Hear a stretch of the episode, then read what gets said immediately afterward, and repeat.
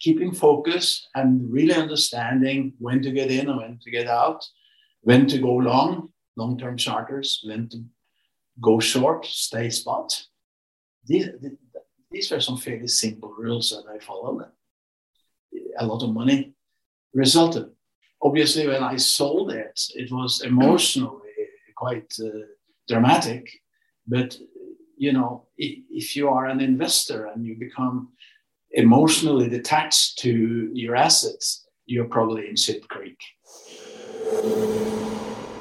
That was Professor and Dr. Peter Lorange.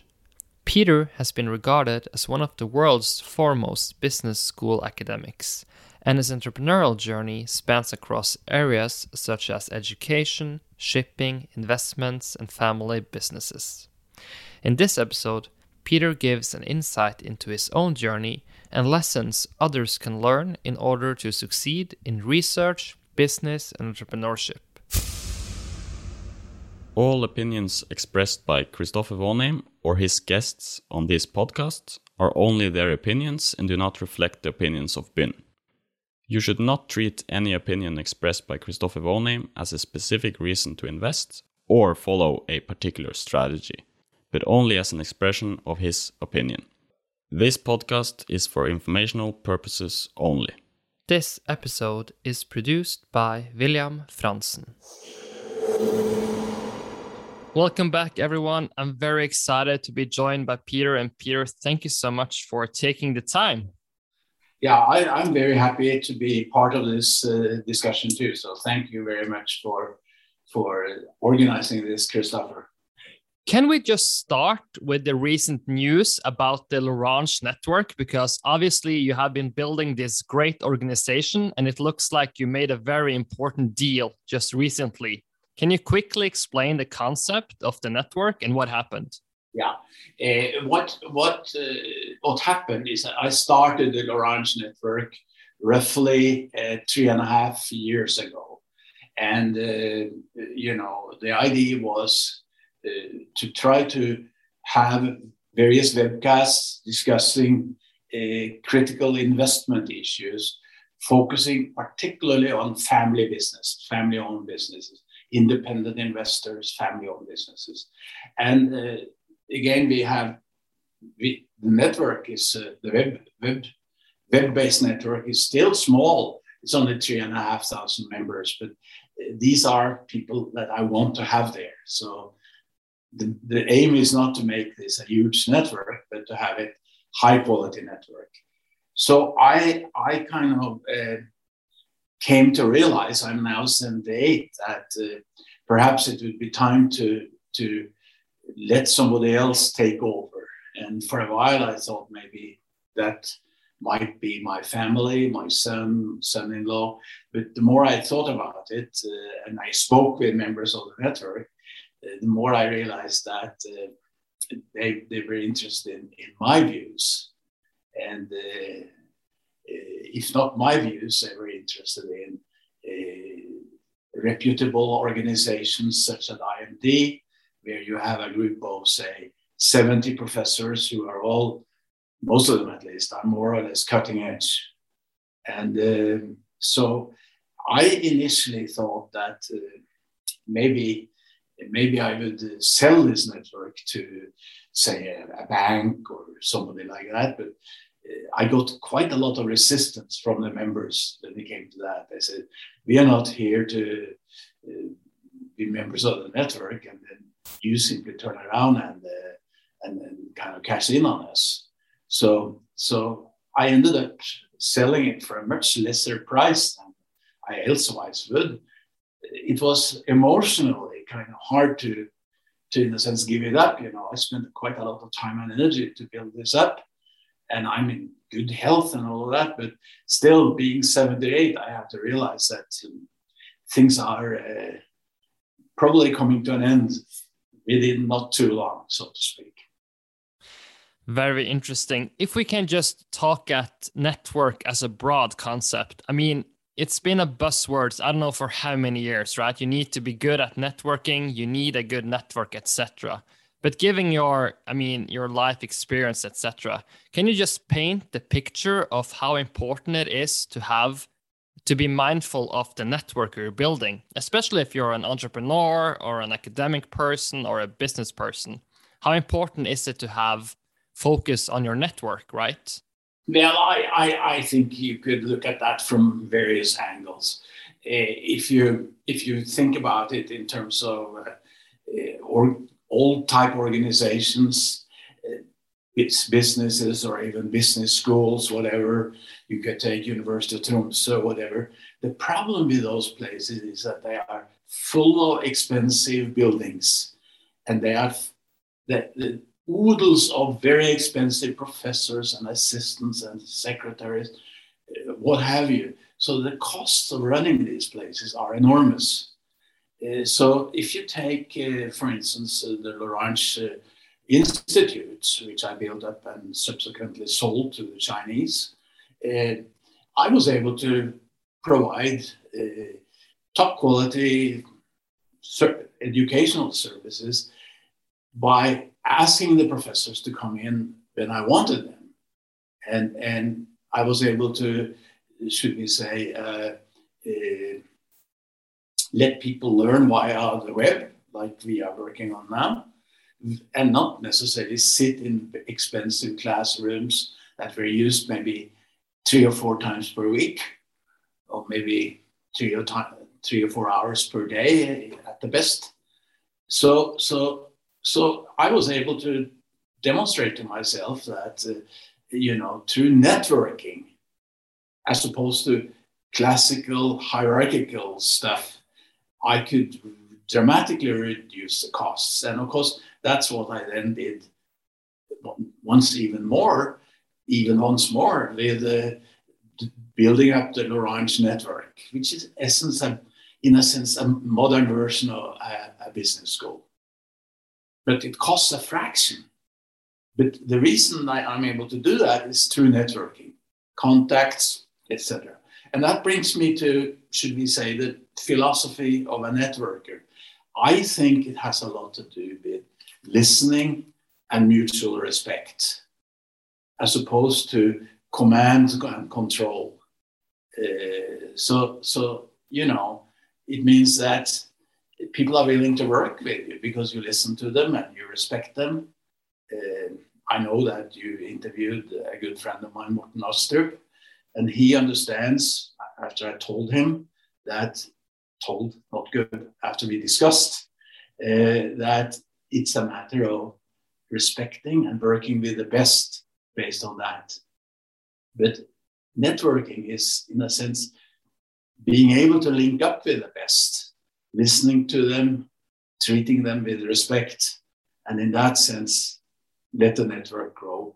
And then you also have the benefits not only of the quality of the stuff being better, but also that the costs are under control. Can we, since we mentioned higher education, can we just immediately address the elephant in the room? So if you look at the higher education price index in US, so I studied at UC Berkeley for a, a brief period and exactly to your point, there are expensive buildings to be maintained, right? And they're pretty from the outside, but once you get in them, it's like, okay, fine, right? The chairs aren't that good, but it looks good from the outside. How do we solve this price index, which is terrible for the next generation who needs to take great loans in order to have a couple of classes at the campus, right? It doesn't seem right, at least. No, no, I fully agree with you.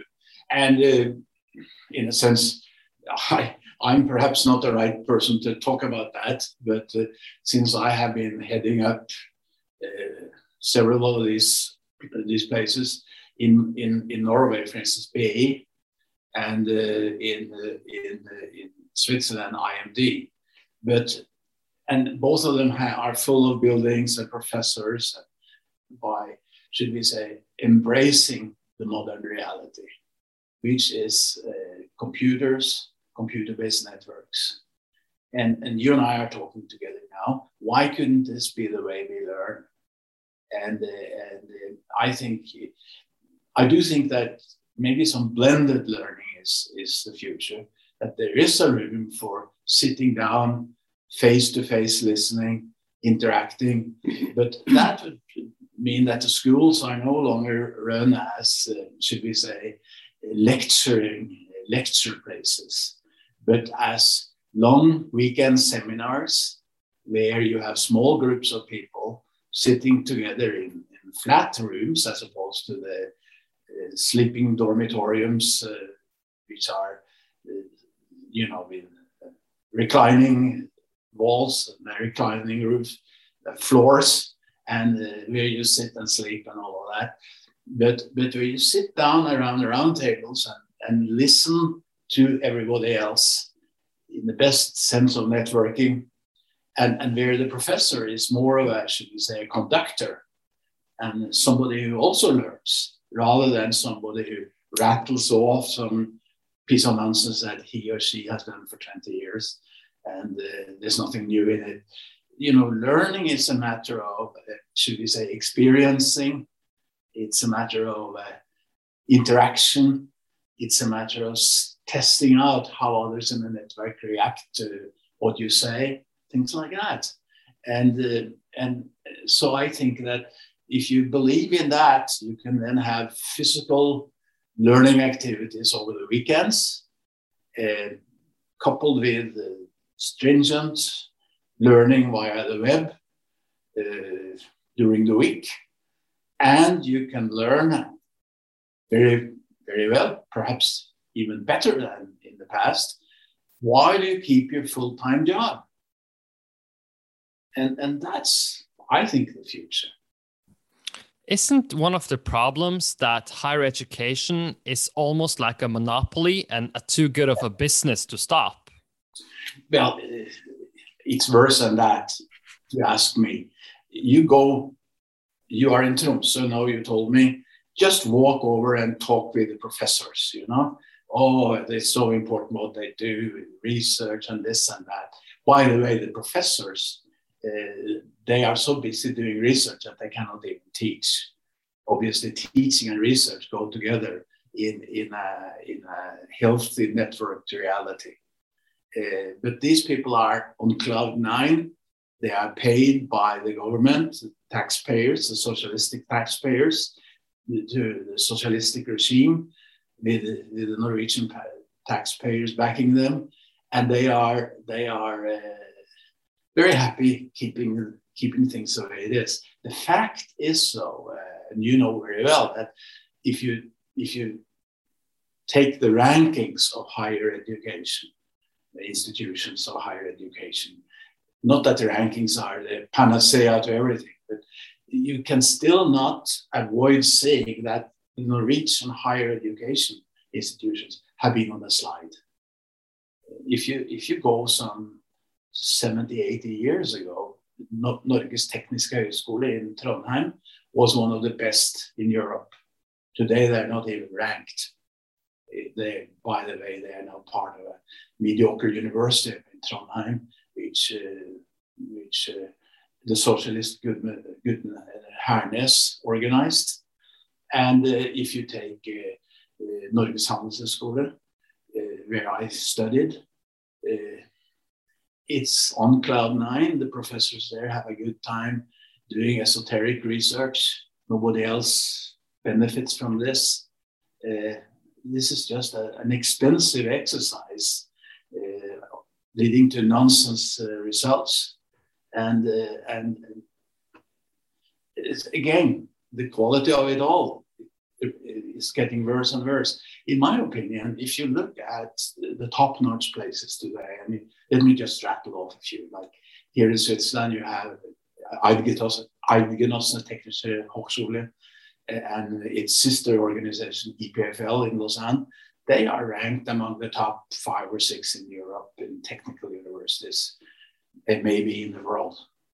And uh, if you take uh, IMD, we are, I'm saying we, I used to be head of that for 15 years. We, we were ranked among the four or five best business schools in the world if you take uh, MIT or Wharton or Harvard, I've been associated with all three, you know, you see that the professors are very much part of this real world. They're working on the real problems. Uh, the research and the teaching go hand in hand. These are not people who are, should we say, too important to teach. On the contrary, they see these as, uh, should we say, network activities that uh, you cannot cut off parts of it and think that you are more relevant by only doing esoteric research.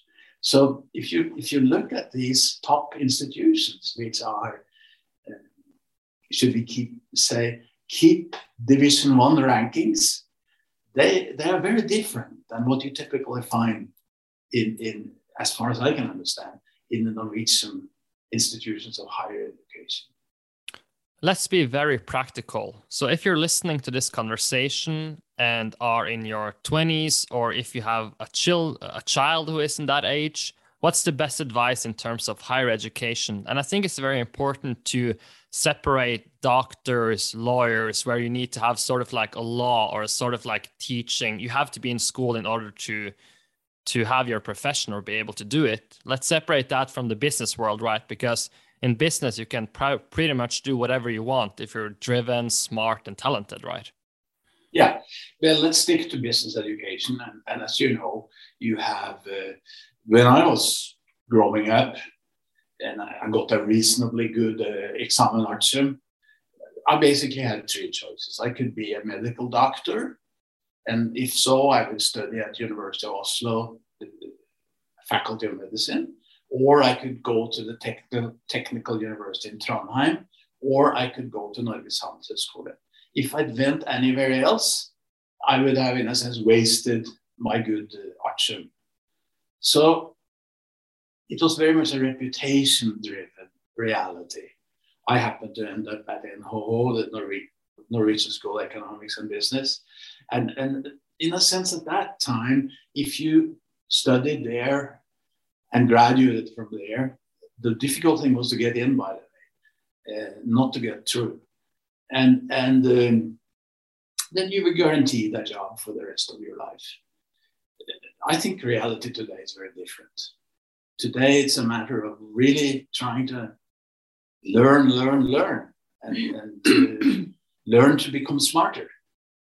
And, and, and in a sense, the reputational part of learning, picking places which have high reputation is no longer so critical, at least at the undergraduate level. I, I understand that if you go for an MBA or, or a doctorate or something, it may make a difference. And then you're better off going to the IMDs or the, the Harvard Business School or things like that. You mentioned Berkeley. But uh, undergraduate, I think it's a matter of trying to learn in a way that you you become smarter. And I think this blended learning that we discussed has has a lot of potential for that. I couldn't agree more. And what I really like about your career is that you're obviously a proven academic and professor, but you're also a business person and an art collector. But is it okay to for you to spend maybe five minutes on shipping because you have a great story on shipping and you're passionate about it? Can you explain the, the story on how you got involved in a specific company and how you turned it around and made a profit of it? Because we have many listeners who really love shipping. Well, thank you. No, listen, I, I have, uh, people have been working on shipping issues in my family for several generations, so I've been involved in that. Uh, I took over a, a, small shipping company from a, cousin of my mother Mr. Sam Ugelstad.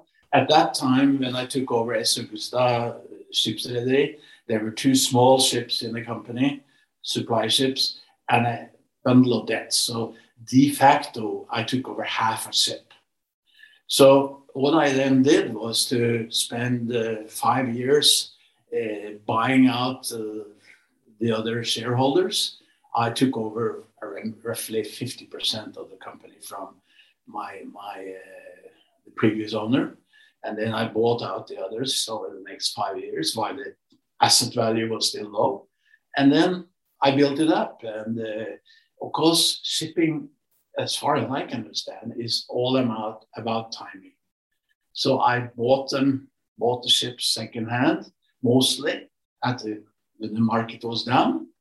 and then others sold, I bought, and then I sold it at top. So when I sold the shipping company, uh, I, it was quite big. I think we had 10, 15 ships.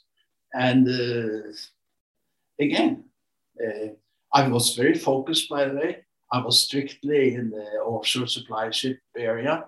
I stayed away from, I, I did some diversification and lost a lot of money on that. Bulk carriers, tankers, chemicals, reefers, which have since gone out.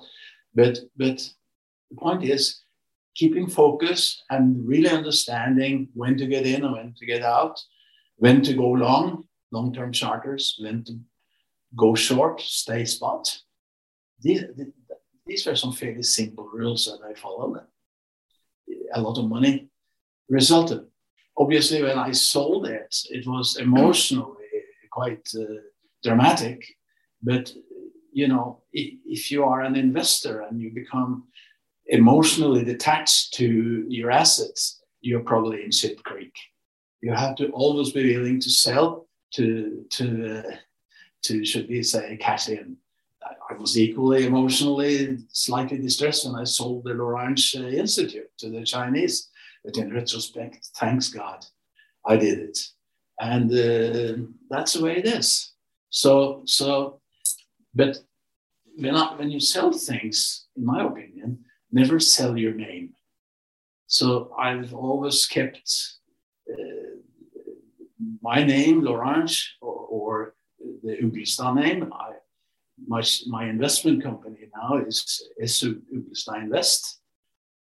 Cannot be traced back to me, which well, I also think is good, by the way. I am very glad that I'm not figuring in any of these ridiculous lists of the, the, the monthly magazine Kapital, for instance. I have no interest in that.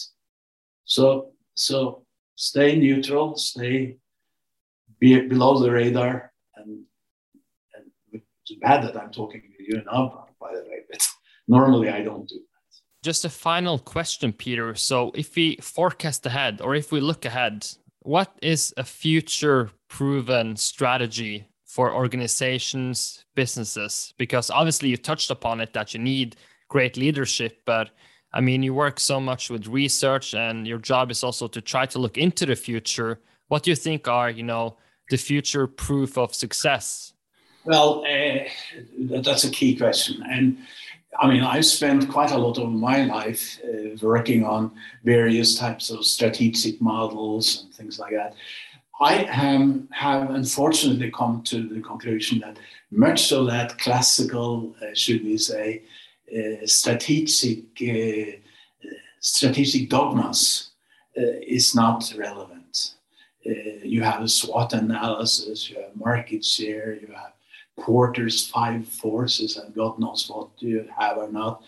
Uh, it's probably not all that relevant you have strategic planning focusing on that. You could plan till you're green in your head and you still are not making business. I think to develop, a, should we say, in contrast, a, should we say, a strategic culture is much more important. And I'm just in the process of finishing a book on that, um, which is coming out. It's done. It's being edited right now. So, so, so what, what, what I have, I have nine factors that I think are particularly important and I don't want to rattle on all of those, but things like, uh, you know, speed, uh, ability to deal with risks, uh, ability to get in, out, long, short, cycle management, ability to, to network, ability to be, should we say, honest, uh, ability to not be too greedy, things like that. I think are much more fundamental in developing, a, should we say, a healthy strategic culture than uh, this dogma that we have been grappling with in, in, in much of business and much of academia for the last 50 years. For people who want to learn more about your work, what's the best place to start? Is it to read your first book, your last book, your articles? Where do you send people who are listening right now and want to learn about this? Uh, you will not like my answer to that, but I've read, I've written more than 30 books. I, I, I find them rather boring. And I don't look at them again. But but for me, it's much more important to all the time ask, where am I now and what am I looking forward to do? To look in the back mirror means very little to me. So if I were if I were you or, or readers or you listeners, I guess, um, I would look for this new book that's coming out a few months from now. Uh, another book that you may be interested in is one that came out uh, at uh, was published by IMD, of all things, uh, a few months ago, which has to do with new views on strategies for family businesses. I believe more and more, Christopher, that family business is more and more important. It allows you to think more long term, uh, be more detached from the whims, whimses of the stock market, uh, quarterly earnings, etc. You don't need to worry so much about that. so, so good strategies, I think, increasingly have to do with non-public companies. So you see that with Amazon.com and, and etc. etc. also. It's a perfect ending, Peter. Thank you so much for joining. It was incredible to finally have you have you on the phone. If you like this episode and the content we create, please make sure to check out our newsletter called the Bin Letter. More information is in the show notes. If you want to watch this episode as well, please head over to our YouTube channel and make sure to subscribe to the channel. This episode was produced by William Franzen.